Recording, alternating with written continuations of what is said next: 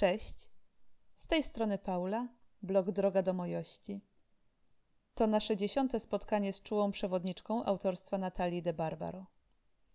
Dzisiaj znowu nie będzie krótko, a tekst będzie okraszony licznymi cytatami.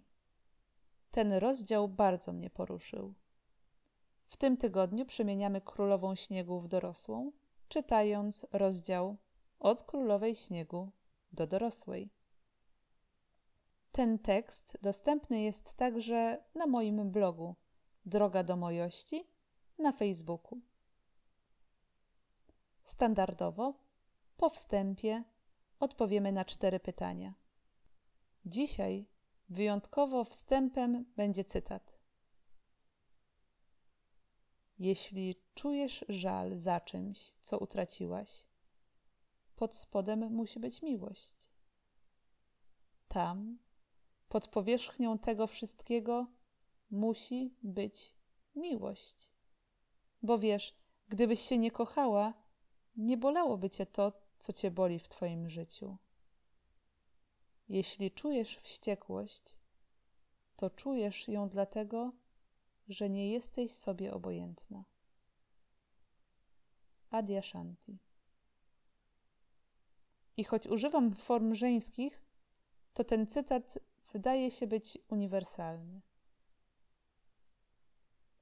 Co już wiedziałam? Wmawianie sobie, że jestem zajebista, jako smutne odwrócenie poczucia, że jestem beznadziejna. Z tym się zmagam, z codzienną sinusoidą. Ostatnio coraz częściej czuję jednak, że jestem spoko. Brak pędu za wyjątkowością daje mi dużo oddechu i wbrew pozorom pozostawia więcej energii na to, żeby do czegokolwiek dążyć. Poza tym wiedziałam teoretycznie całkiem sporo. Wyznaczanie granic, oswajanie emocji, zadawanie pytań o to, czego ja chcę, ale czasami z pewnymi treściami trzeba trafić w dobry moment. No i chyba trafiłam. Co mnie zaskoczyło? I tutaj pojawia się cytat. Królowa śniegu wierzy tylko w wykon i osiąg. Nie wierzy nawet w świętowanie wykonu i osiągu. Tak jest zajęta natychmiastowymi przygotowaniami do następnych wyścigów. To ja. Jakiś czas temu zorientowałam się, że jestem uzależniona od sukcesu. Jeżeli nie zrobiłam czegoś naprawdę spektakularnego, na przykład nie wygrałam Olimpiady Ogólnopolskiej, a minęło pół roku, to wpadałam w straszny dołek. Myślałam, że to uzależnienie od adrenaliny, może od endorfin, a teraz widzę, że to raczej konieczność udowadniania sobie samej własnej wartości, a właściwie sensu istnienia. Największym moim odkryciem ostatnich lat jest to, że kochać można po prostu za samo bycie. Kolejny cytat. Jeśli nie będziesz mieć we własnym domu osobnej przestrzeni, pozwolisz się zanurzać we wspólną rzeczywistość, jak przekąska w serowym fondi. Mm. Oj, jakbym jadła fondi. Ale wracając do cytatu. Jeśli nie będziesz mieć we własnym domu osobnej przestrzeni. Własny pokój. Nie mam go od kiedy zostałam mężatką. Gdy mówię o tym Bartkowi, to odpowiada: No, ale jesteś królową kanapy. I faktycznie, ładna kanapa stała się jakiś czas temu moją obsesją. Szukałam jej codziennie przez miesiąc. Chciałam, żeby była ładna, tania, rozkładana i na 1,70 m, bo tyle mamy miejsca. Udało mi się spełnić połowę wymogów. Za kanapą stoi lampka, przy lampce nasze zdjęcie i paprotka w słomianej osłonce, obok moje książki o silnych kobietach. Bartka jest biurko i komputer. Po tym rozdziale wiem, że jeśli będziemy kiedyś się przeprowadzali, to chcę mieć swój pokój. On też będzie miał swój. Amen. Albo kupimy parawany. Co mnie zaskoczyło oprócz tego? Dorosłość, coś, przed czym latami uciekałam – Dorosłość to nie rutyna, nuda i żmudna praca. Dorosłość to wolność, a wolność to, to znaczy robić to, czego się naprawdę chce, czyli to, co nam służy. Nie znaczy to jednak robienie wszystkiego, na co mamy ochotę, tylko dążenie do tego, czego potrzebujemy. Nad tym muszę pomyśleć. A poza tym teoria autopercepcji. Czyli na przykład, jeśli koleżanka nie odzywa się na spotkaniach, więc uważasz ją za nieśmiałą, to jeśli sama się nie będziesz odzywać, to uznasz siebie za nieśmiałą. To ciekawe. Pytaj siebie, czego chcesz. Nie czego chcesz, tylko czego chcesz, kochanie.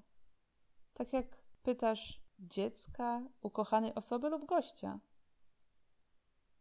Nie zaczynaj od pytania o sens życia. Może warto zacząć od czego potrzebujesz? Piciu?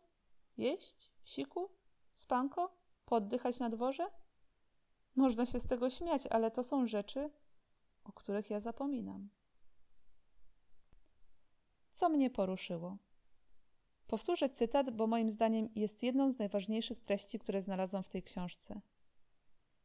Jeśli czujesz żal za czymś, co utraciłaś, pod spodem musi być miłość. Tam, pod powierzchnią tego wszystkiego, musi być miłość. Bo wiesz, gdybyś się nie kochała, nie bolałoby cię to, co cię boli w twoim życiu. Jeśli czujesz wściekłość, to czujesz ją dlatego, że nie jesteś sobie obojętna.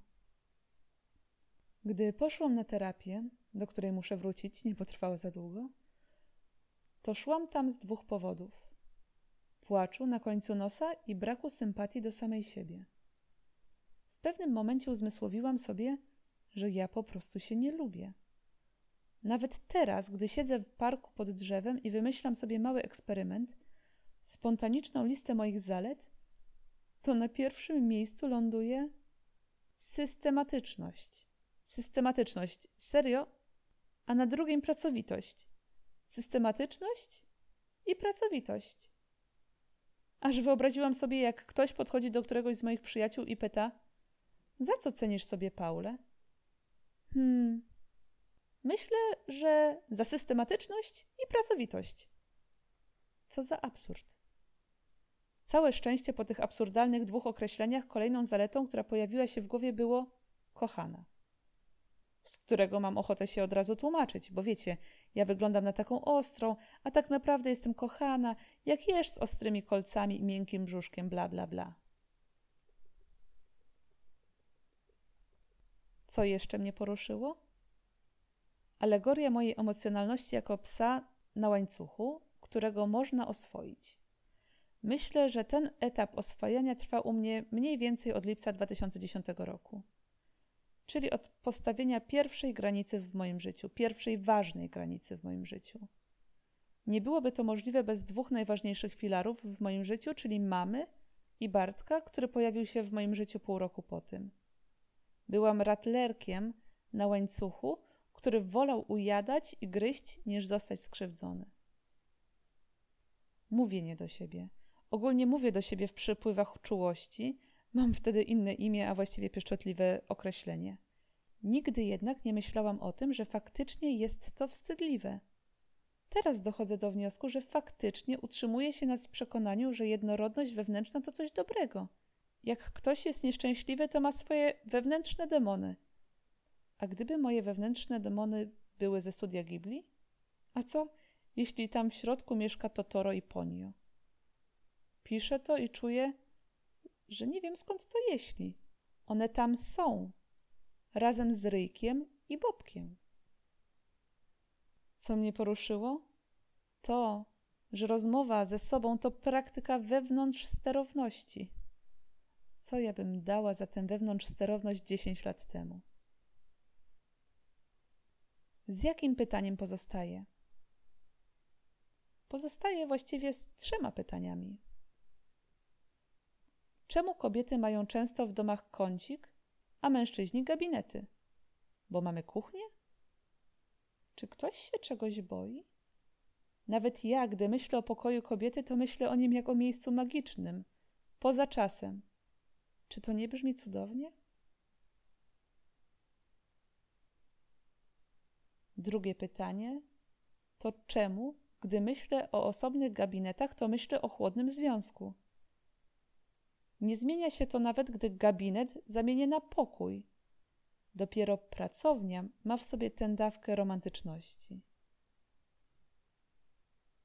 I trzecie pytanie. Czym jest dla mnie dorosłość? Hmm. A co Was poruszyło? Jestem tego bardzo ciekawa. Za tydzień nasze ostatnie spotkanie z czułą przewodniczką. Ale to zleciało. Może potem zrobię posta podsumowującego, nagranie podsumowujące, choć na samą myśl czytania i słuchania tego, co do tej pory wpadło mi do głowy, no na samą myśl aż mnie skręca. Więc pewnie to zrobię, znając siebie. Do usłyszenia za tydzień. Ściskam Was bardzo serdecznie. Paula.